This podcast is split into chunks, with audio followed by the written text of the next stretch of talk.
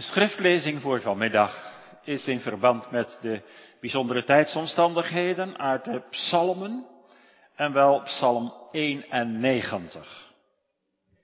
Die in de schuilplaats des Allerhoogsten is gezeten, die zal vernachten in de schaduw des Almachtigen. Ik zal tot de Heere zeggen, mijn toevlucht en mijn burcht, mijn God op welke ik vertrouw. Want hij zal u redden van de strik des vogelvangers, van de zeer verderfelijke pestilentie. Hij zal u dekken met zijn vlerken en onder zijn vleugelen zult gij betrouwen. Zijn waarheid is een rondas en beukelaar. Gij zult niet vrezen voor de schrik des nachts, voor de pijl die des daags vliegt, voor de pestilentie die in de donkerheid wandelt, voor het verderf dat op de middag verwoest. Aan uw zijde zullen er duizend vallen en tienduizend aan uw rechterhand. Tot u zal het niet genaken. Alleenlijk zult gij het met uw ogen aanschouwen en gij zult de vergelding der goddelozen zien. Want gij, Heere, zijt mijn toevlucht, de Allerhoogste hebt gij gesteld tot uw vertrek. U zal geen kwaad wedervaren en geen plaag zal uw tent naderen, want hij zal zijn engelen van u bevelen dat zij u bewaren in al uw wegen. Zij zullen u op de handen dragen, opdat gij uw voet aan geen steen stoot. Op de felle leeuw en de adder zult gij treden, gij zult de jonge leeuw en de draak vertreden. Dewijl hij mij zeer bemint, spreekt God, zo zal ik hem uithelpen. Ik zal hem op een hoogte stellen, want hij kent mijn naam. Hij zal mij aanroepen en ik zal hem verhoren. In de benauwdheid zal ik bij hem zijn. Ik zal er hem uittrekken en zal hem verheerlijken. Ik zal hem met langheid der dagen verzadigen en ik zal hem mijn heil doen zien. Gemeente, jongens en meisjes, de tekst voor deze dienst vindt u in de psalm die we samen uit de Bijbel gelezen hebben, psalm 91, het eerste vers. Daar staat in onze Bijbel, die in de schuilplaats van de Allerhoogste is gezeten, die zal vernachten in de schaduw van de Almachtige. Het gaat over de schuilplaats van de Allerhoogste. We letten op drie aandachtspunten. In de eerste plaats letten we op de nodigende priester die de woorden van onze tekst uitspreekt. In de tweede plaats op de veilige schuilplaats bij de Heer. En in de derde plaats de verkwikkende schaduw. Als je dicht bij God mag leven. Het woordje corona betekent kroon. De naam corona komt omdat het virus onder de microscoop de vorm van een kroon heeft.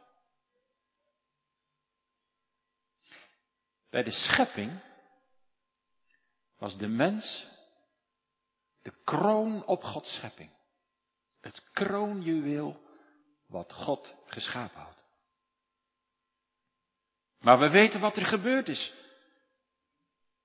De kroon is van ons hoofd gevallen. Door de zondeval. We zijn ontkroonde en onttroonde schepselen geworden.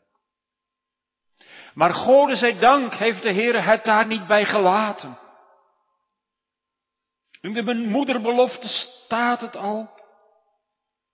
God heeft zijn zoon naar deze wereld gezonden om de mens die gevallen is en de schepping die lijdt onder de gevolgen van de zondeval weer te verlossen.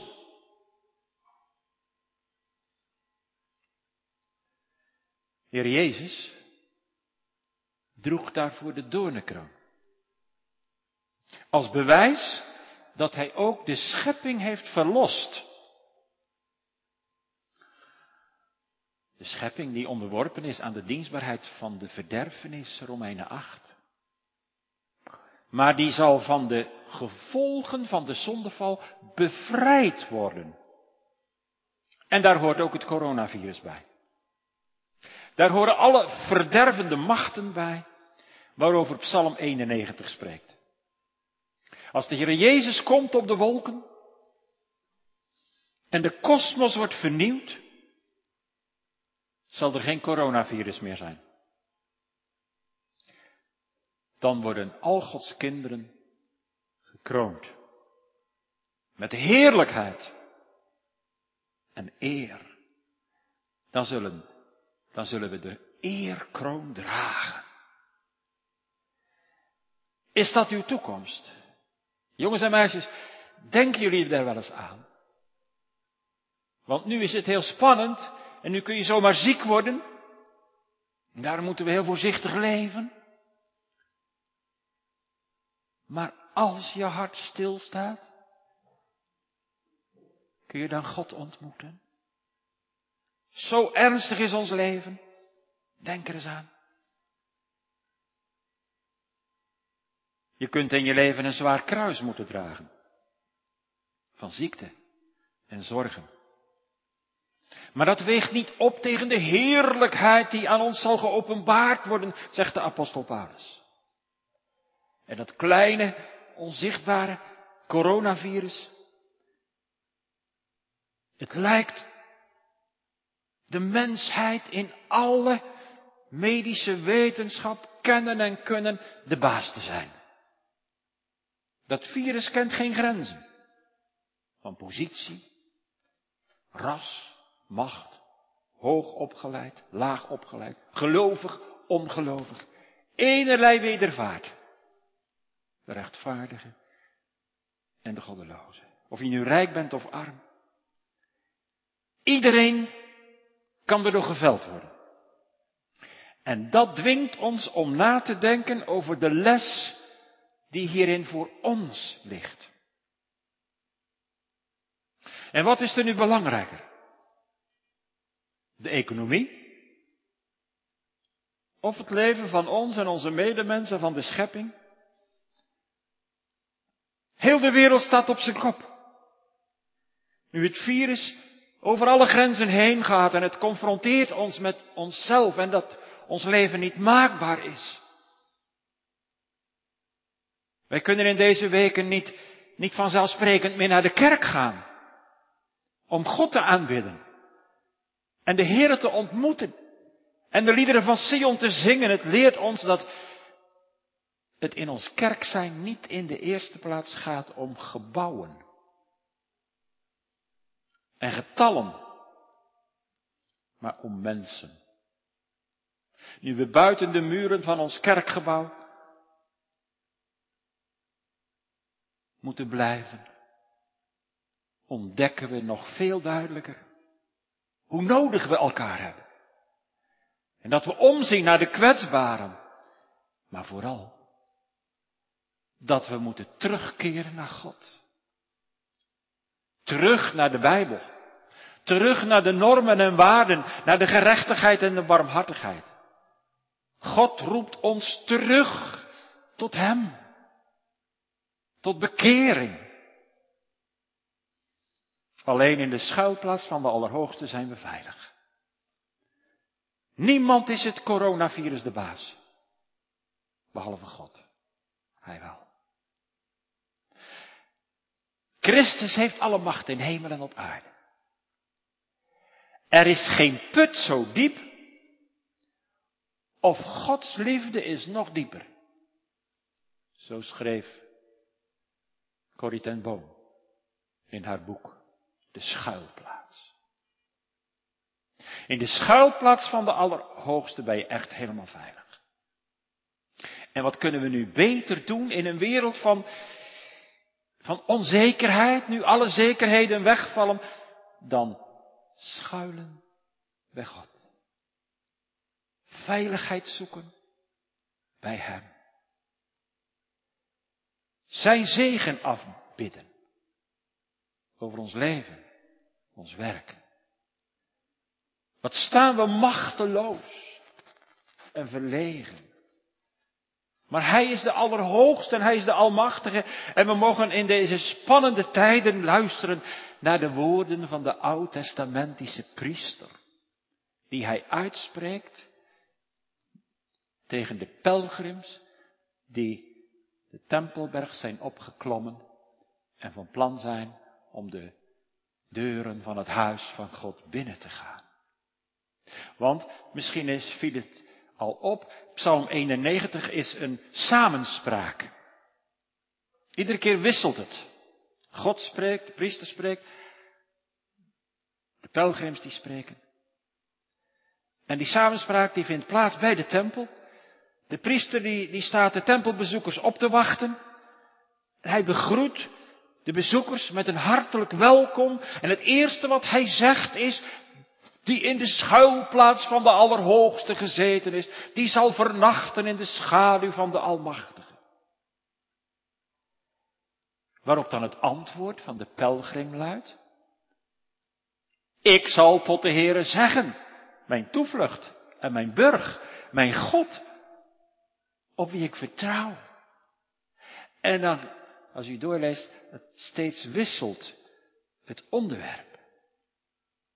De schuilplaats van de Allerhoogste was de plaats waar de Heere God zich oud-testamentisch openbaarde. In het heilige der heiligen. Daar woonde God.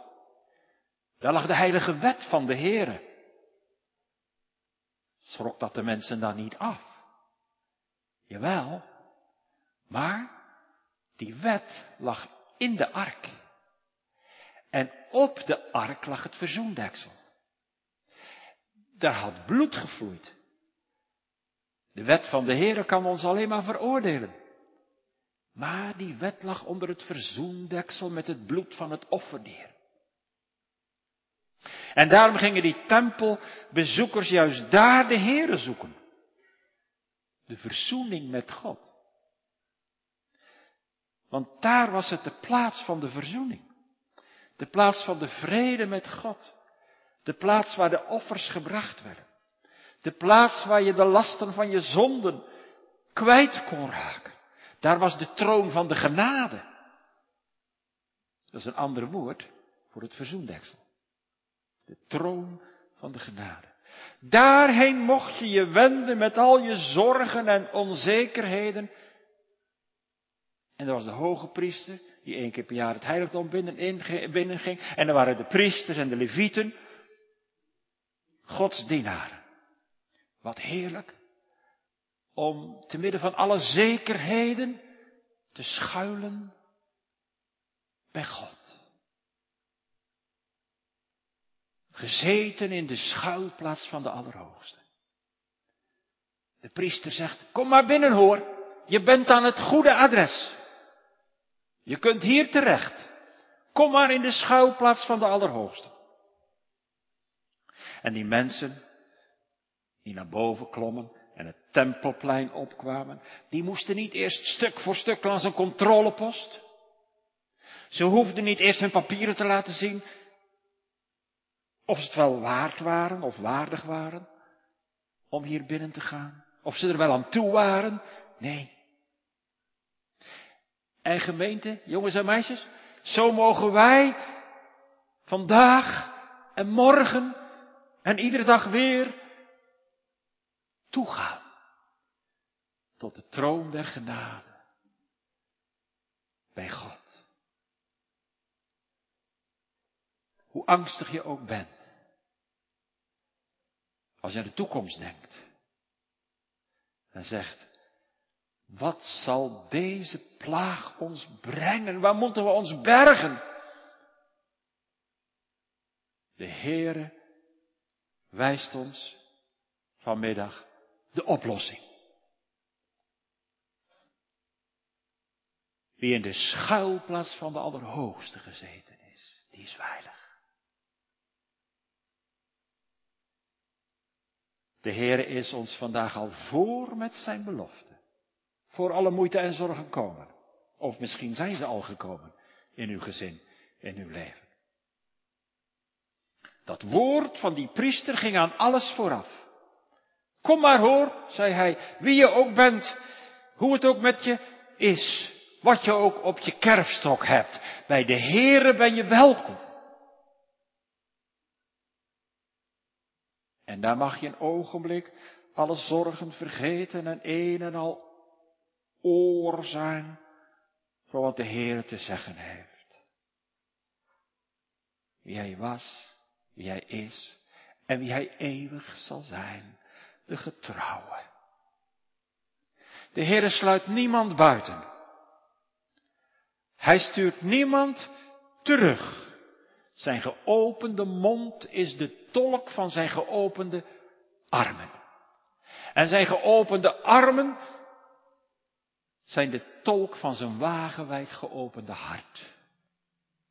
Gezeten in de schuilplaats van de Allerhoogste, waarmee de Heere ons vandaag tegemoet komt. Dat was het eerste. De nodigende priester.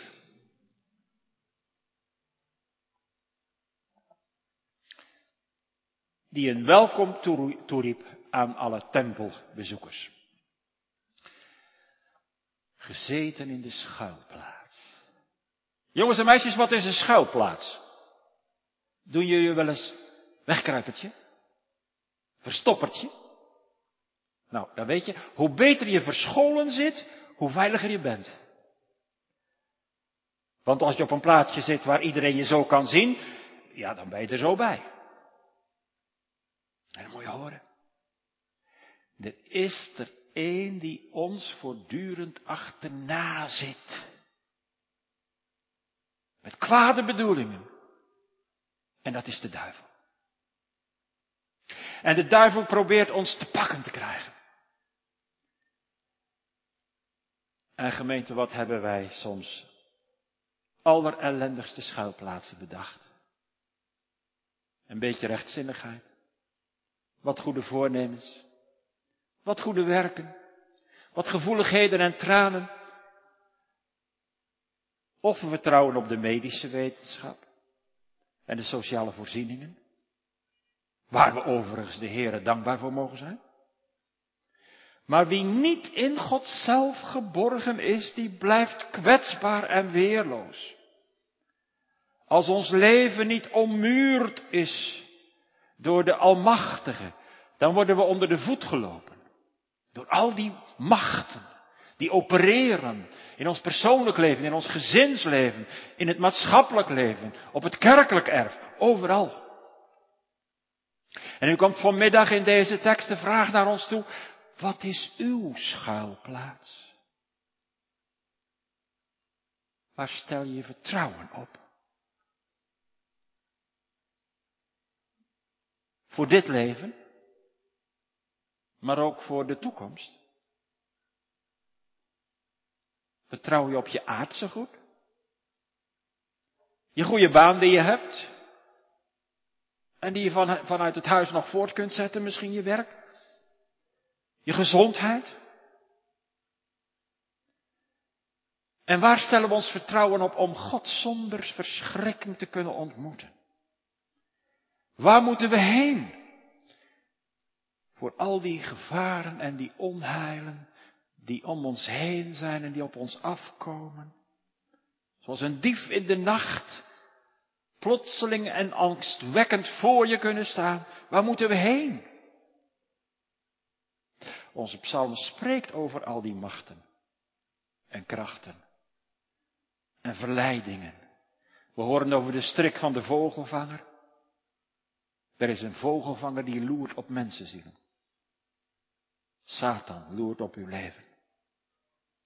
Daar zijn de pijlen die desdaags vliegen. Vanuit het rijk van de duisternis komen allerlei verzoekingen op ons af. Aanvechtingen als vurige pijlen. Daar is de schrik van de nacht. Met zijn onheilspellende gevaren. De pestilentie en het verderf. Allerlei besmettelijke en ongeneeslijke ziekten die hun verwoestende werk doen. Naar lichaam en ziel staan we iedere dag aan al die gevaren bloot. De dichter van Psalm 91 tekent ons met een pijnlijke nauwkeurigheid de nachtzijde van het leven. In kort bestek stapelt hij allerlei beelden op één, verborgen netten, suizende pijlen, pestilenties, kwalen, felle leeuwen, adders, draken. Allemaal vernielende machten, waardoor er duizend vallen aan onze rechterzijde. Aan onze zijde en tienduizend aan onze rechterhand, zegt de dichter. Wat is dat herkenbaar vandaag? En de vraag mag gesteld worden, is het coronavirus ook een, een teken van de eindtijd? Een signaal dat Christus komt? Ja, niet speciaal het coronavirus natuurlijk. Want wat denkt u van de pest? Die in de middeleeuwen en ook later zoveel slachtoffers heeft gemaakt. Wat denk je van de Spaanse griep? In het begin van de vorige eeuw, die 100 miljoen mensen als slachtoffer eiste. En de Aziatische griep in 1957, die naar schatting voor 1 miljoen doden zorgde. Dat zijn allemaal tekenen van de eindheid. En daar hoort het coronavirus bij. De eindtijdsignalen komen tot een climax. Maar dat is nog niet het eind van de wereld. Aardbevingen, zeebevingen eisen hun dodelijke slachtoffers. De energievoorraden slinken. De temperatuur van de aarde stijgt met alle ingrijpende gevolgen van dien, zoals de klimaatverandering. Virussen en bacteriën nemen hand over hand toe. Het fale paard van de besmettelijke ziekten uit Openbaringen 6 gaat over de aarde en velt een vierde deel van de mensen die de aarde bewonen. Door de honger en het zwaard, de oorlog en besmettelijke ziekten. Wie zou zijn, zijn toevlucht niet zoeken in de schuilplaats bij de Allerhoogste. Laten we daarvan zingen met een hart dat gelovig is en zich overgeeft aan de Heer. Psalm 31, vers 16. Gij zult uw volk een schuilplaats wezen. Wat denkt u gemeente? Staan we aan het begin van het einde van de wereld? Naderen we een nieuw begin? Gaat God zijn schepping resetten, zoals ik ergens las? Gaan de verdere ontwikkeling en van de wetenschap en de techniek ons redden? We leven in de eindtijd, maar, maar hoe? Wat gaat de toekomst brengen? Geen mens weet het. Is er maar één die dat weet en dat is hij die de toekomst in zijn handen heeft en dat is de Heere God zelf, de schepper van hemel en aarde. En heeft erover gesproken door middel van zijn profeten, de profeten van Israël. Maar dit is het einde van de wereld nog niet. Wat we om ons heen zien gebeuren, zijn de geboorteweeën van de nieuwe schepping, die komt als Jezus komt. Deze woorden staan in Romeinen 8. En die geboorteweeën, die worden steeds pijnlijker. Ten slotte is het bijna niet meer uit te houden, maar het loopt uit op de geboorte van het nieuwe kind. De herschepping van hemel en aarde.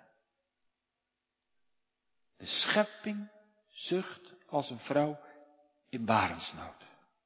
Maar de verlossing komt steeds dichterbij.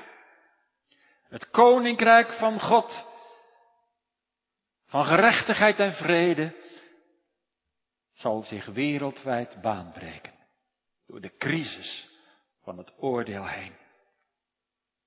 En zo mogen wij, levend in de eindtijd, beseffen, dwars door al die pijnlijke en verbijsterende gebeurtenissen van de eindtijd om ons heen, dat we op weg zijn naar een heerlijke toekomst, wanneer Hij komt om alle dingen nieuw te maken? Of bent u niet op weg naar die toekomst? Ben jij niet geborgen in de schuilplaats van de Heere? Heeft u nog geen vergeving van uw zonden ontvangen in het dierbaar bloed van Gods lieve Zoon? Leef dan niet gerust verder.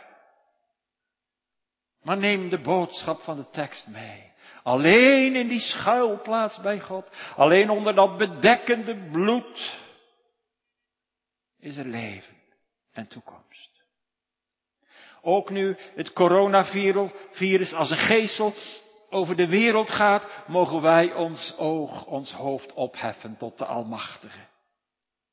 We mogen bij hem schuilen. We mogen tot hem bidden. We mogen ons hart voor hem openleggen. Onze zorgen aan hem bekendmaken.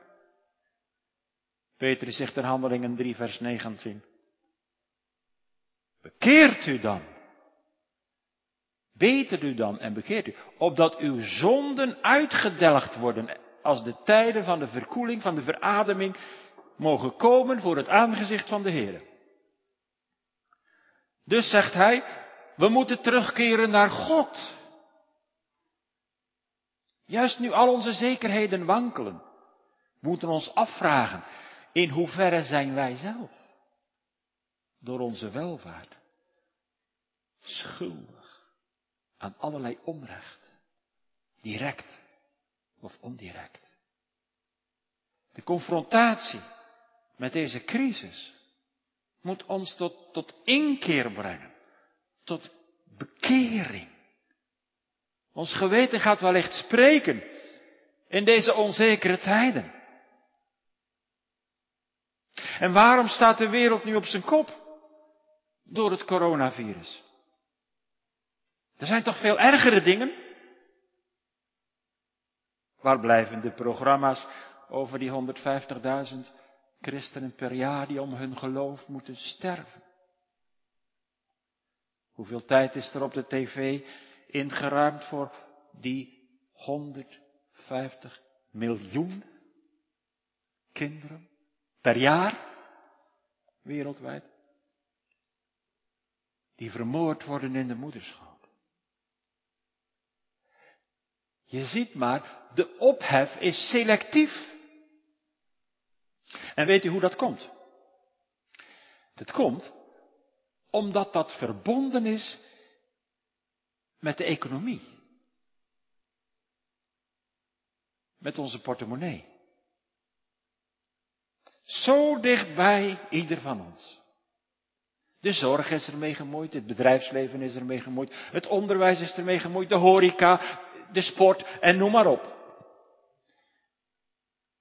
Alle zekerheden gaan omver. En we leven vaak van schijnzekerheden. Maar nu worden we met de neus op de feiten gedrukt. En daar, dan worden mensen angstig en gespannen. En waar kunnen we rust vinden? En vrede voor ons hart. Bij God. De dichter van Psalm 91 wijst ons de weg.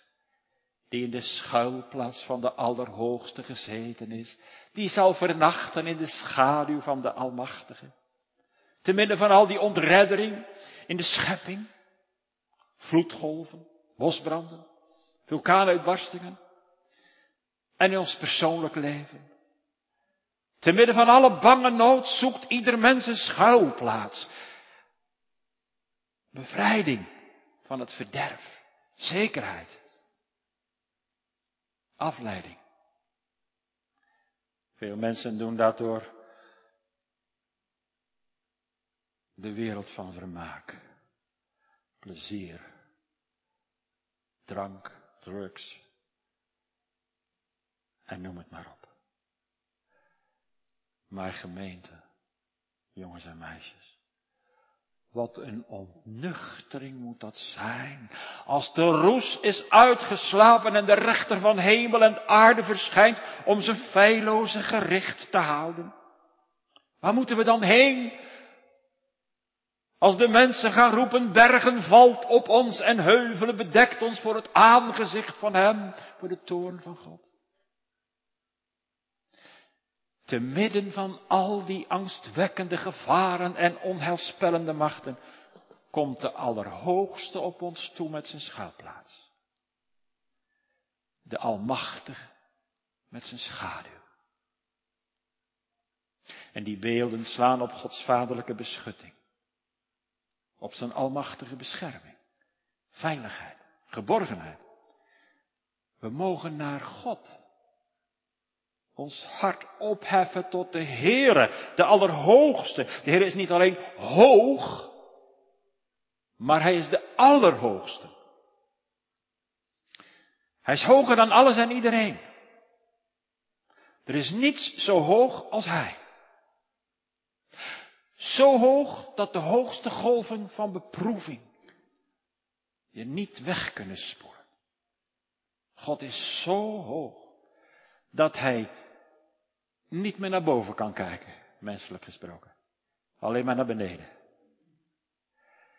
De naam Allerhoogste, Eljoon, wordt niet aan de Heere God gegeven in tegenstelling tot de afgoden, want die zijn er niet. Die leven alleen in de geest van de mensen. Maar omdat God zijn schepping verre te boven gaat. Omdat Hij ons denken verre te boven gaat.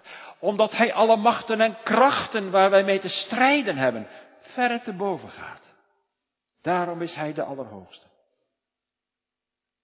Wat een veilige schuilplaats. Geen vernieuwende macht op aarde of in de afgrond van de hel is in staat om de zijnen aan zijn hoede te ontrukken. Want alles is lager dan hij. Hij is hoog verheven boven alle ramp en benauwdheid en aanvechting en verzoeking. Hoe hoog de nood van uw ziel of lichaam ook mogen gaan, de Allerhoogste is hoger. En wie, wie bij hem schuilt, ziet al die verdervende machten verre beneden zich liggen. Ja, zegt u, dat zal allemaal wel waar zijn. Maar hoe kom ik in die schuilplaats? Die is mij te hoog. Hoe kan ik daar ooit komen? Ik kan zo hoog helemaal niet klimmen. Wacht even. Er staat niet wie in de schuilplaats van de Allerhoogste geklommen is. Maar er staat wie in de schuilplaats van de Allerhoogste gezeten is. En dat is het geheim. Want ik vraag u, wat moet een mens nu doen om gezeten te zijn? Wat gaat daar aan vooraf? Heel simpel. Alleen maar je een klein beetje laten zakken. Dat is alles. Maar hoe kun je nu door je te laten zakken bij de Allerhoogste komen? Dat is toch een grote tegenstelling. Ja, inderdaad. Dat zou ook nooit kunnen, tenzij, misschien bent u mij voor in gedachten, tenzij de Allerhoogste zelf naar beneden komt. En dat heeft hij gedaan. Dat is het geheim. Dat deed hij. Hij kwam in zijn lieve zoon Jezus Christus naar beneden, naar deze ellendige wereld, in de gebrokenheid na de zondeval. We hebben het gelezen in artikel 18, eh, de menswording van Christus. Kon hij nog dieper komen op het kerstfeest? En we leven nu in de lijdenstijd. Hebt u daar de bewondering voor deze vernederde Heer Jezus aan overgehouden? Hij is afgedaald, heeft de Vader en de aanbidding van de engelen verlaten en hij kwam naar deze wereld verloren in schuld, om verloren zondaars op te zoeken en te redden. God zelf is in Christus naar beneden gekomen. Dat is de liefde van Gods vaderhart. Zijn eeuwig welbehagen. Je hoeft er geen millimeter voor te klimmen. Trouwens, dat zou niet kunnen. Jezus kwam neer in de diepte van onze verlorenheid om ons op te zoeken daar waar we zijn. En daar mag een verloren mens de Allerhoogste vinden. Daar waar u zo arm en zo ellendig bent in uzelf, dat u in die arm geworden Christus nog heerlijkheid ziet. En dat uw hart gaat branden als Hij geschilderd wordt in de prediking, als onder ons gekruist zijn. En nu mag ik u uitnodigen om te buigen voor Hem. Dat is trouwens helemaal niet makkelijk. Want dan moet je naar beneden toe. En dat willen we niet. Een mens wil, wil graag omhoog. We hebben gist in onze schoenen. Zie toch eens hoe laag de Heer heeft gebogen. Hoe diep de Heer Jezus moest lijden om die schuilplaats te verwerven. En als u buigt aan Jezus voeten, aan het kruis, aan de voet van het kruis, ziet u hoe hij daar is verhoogd. En dat hij vernederd is tot in de allerdiepste verlatenheid en angst van de hel. Zo grondeloos diep is Gods eeuwige zondaarliefde. En daar aan dat kruis werd de Allerhoogste borg voor zijn kerk. En hij werd daar de Allerlaagste, vervloekt, bespot, gehoond, verlogend, verraden, onder de vloek van Gods toorn over de zonde heeft hij zich vernederd. Om een ellendige mens, om een jongen, om een meisje, om een man of een vrouw op te rapen uit de goot en te brengen in de zalige gemeenschap en vrede met God. Dat was het tweede. Veilige schuilplaats. Door Christus verdiend. Een nodigende priester. Een veilige schuilplaats. Een verkwikkende schaduw. De vraag wordt gesteld, is het coronavirus een oordeel van God? Wie zou dat kunnen beoordelen? Ik denk aan de watersnoodramp van 1953. Ik was toen zeven jaar op Flaké. Was dat een oordeel van God? Was dat een straf van God? Veel kinderen van God zijn toen verdronken. Als dat een oordeel van God geweest zou zijn, dan had eigenlijk beter Amsterdam overstroomd kunnen worden. Voor wie moet het coronavirus een, straf zijn? Als het een straf is. Voor de slachtoffers die overleden? Over de KLM, bedrijfsleven. Gemeente, wijs nooit met je vinger naar een ander. Wijs naar jezelf. Daniel zegt, en dat was een man die had, je zou bijna zeggen, een perfect leven. Hij zegt, ik heb gezondigd. Ik deed beleidenis van mijn zonden en van de zonden van zijn volk. Laten we het zo doen. Wij beleiden onze zonde. Wie zijn we geweest voor een ander? Wat is er op kerkelijk erf allemaal niet te doen en gebeurd? En in de persoonlijke verhoudingen. Maar ziekte en gezondheid komen toch uit Gods vaderhand? Catechisme zondag 10.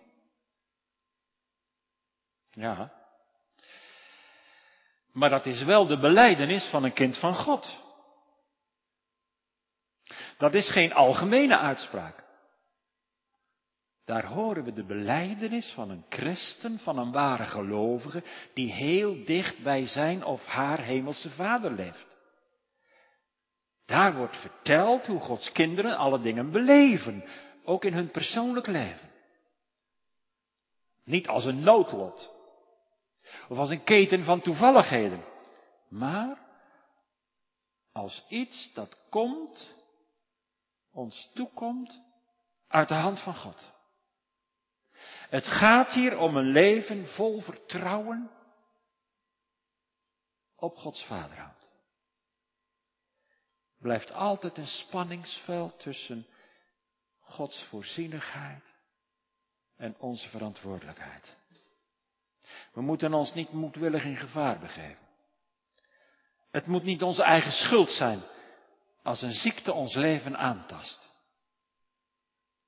Het kwaad is een gevolg van de zondeval. Toen kwam er ziekte en dood en armoede en ellende en virussen in de wereld. Dus we mogen het kwaad niet even rechtstreeks en direct aan Gods hand toeschrijven.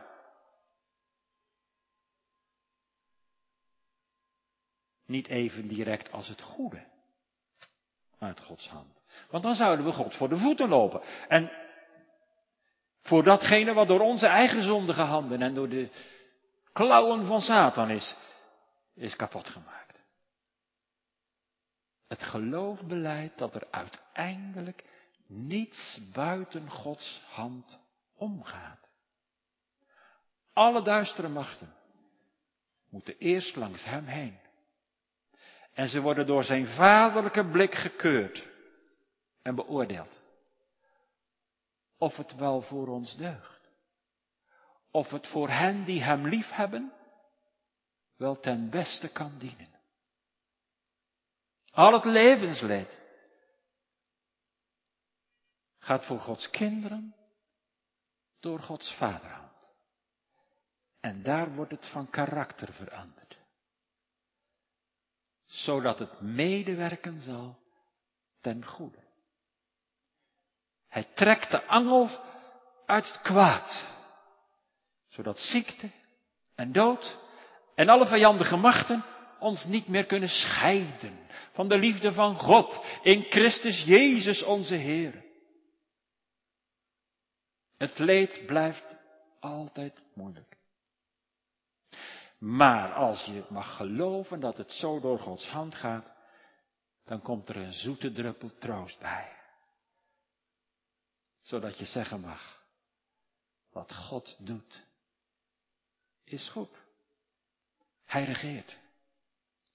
Zijn vaderhand bestuurt alle dingen ten goede van zijn gemeente.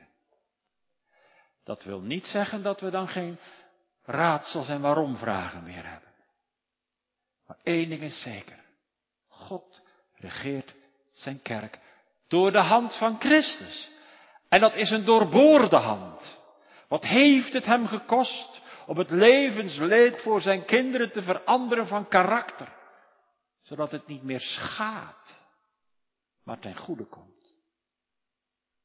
De priester in de tempel, Psalm 91, nodigt ons uit om met alle spanningen, ziekte, zorgen, de toevlucht te zoeken bij God. Die in de schuilplaats van de Allerhoogste gezeten is. Die zal vernachten in de schaduw van de Almachtige. In zijn schaduw. Dat snapt iedereen. Dat kan alleen maar als je heel dicht bij iemand bent, dan kun je in zijn schaduw zijn. Heel dicht bij God. Schaduw van de Almachtige. Waar zou dat beeld trouwens op slaan? Wel, die uitdrukking, de schaduw van de Almachtige, zag oud-testamentisch op het gebied onder de uitgespreide vleugels van de cherubim, die op de ark stonden. De engelen in het heilige der heiligen, op het verzoendeksel. En door de uitbreiding van hun vleugels gaven ze daar beschutting tegen de uitstraling van de rechtvaardige toorn van God. De Heer had gezegd, al daar zal ik bij u komen en met u spreken van boven het verzoendeksel. Dus die vleugels zijn een sprake van de goddelijke vrede. Dat hij zijn toren wilde afleggen om het bloed van het lam. Een sprake van zijn wonderbare verzoening, omwille van het bloed van zijn lam. Een sprake van veiligheid, maar ook van heiligheid. Daar in die schaduw van de Almachtige is een mens volkomen veilig. Want God is niet alleen de Allerhoogste, maar hij is ook de Almachtige. Hij is niet alleen boven alle dingen verheven, maar ook alle dingen machtig. Niets staat buiten zijn regeermacht. Hoe hoog de nood van je ziel of je lichaam ook mogen gaan, de Almachtige bewaart zijn kerk. En zo begroet die priester van de Heer de moeder pelgrims. En hij zegt, Heer, in dit schaduwgebied van de Almachtige mag je overnachten. In het schutsgebied van God. Er is geen put zo diep. Of Gods liefde is nog dieper. Hier mag je de donkerste nacht van je leven en de allerlaatste nacht van je sterven schuilen. De nachten van depressie, van angst, pijn, lijden, verdrukking, zorgen. Overnachten. Rustig slapen. Komen van de schrik, van de vermoeidheid, van je angst en van je spanningen. Verkwikt worden onder de vleugels van God. De oud-testamentische vleugels van de cherubim op het verzoendeksel. En wat zijn nu de nieuwtestamentische vleugels van God?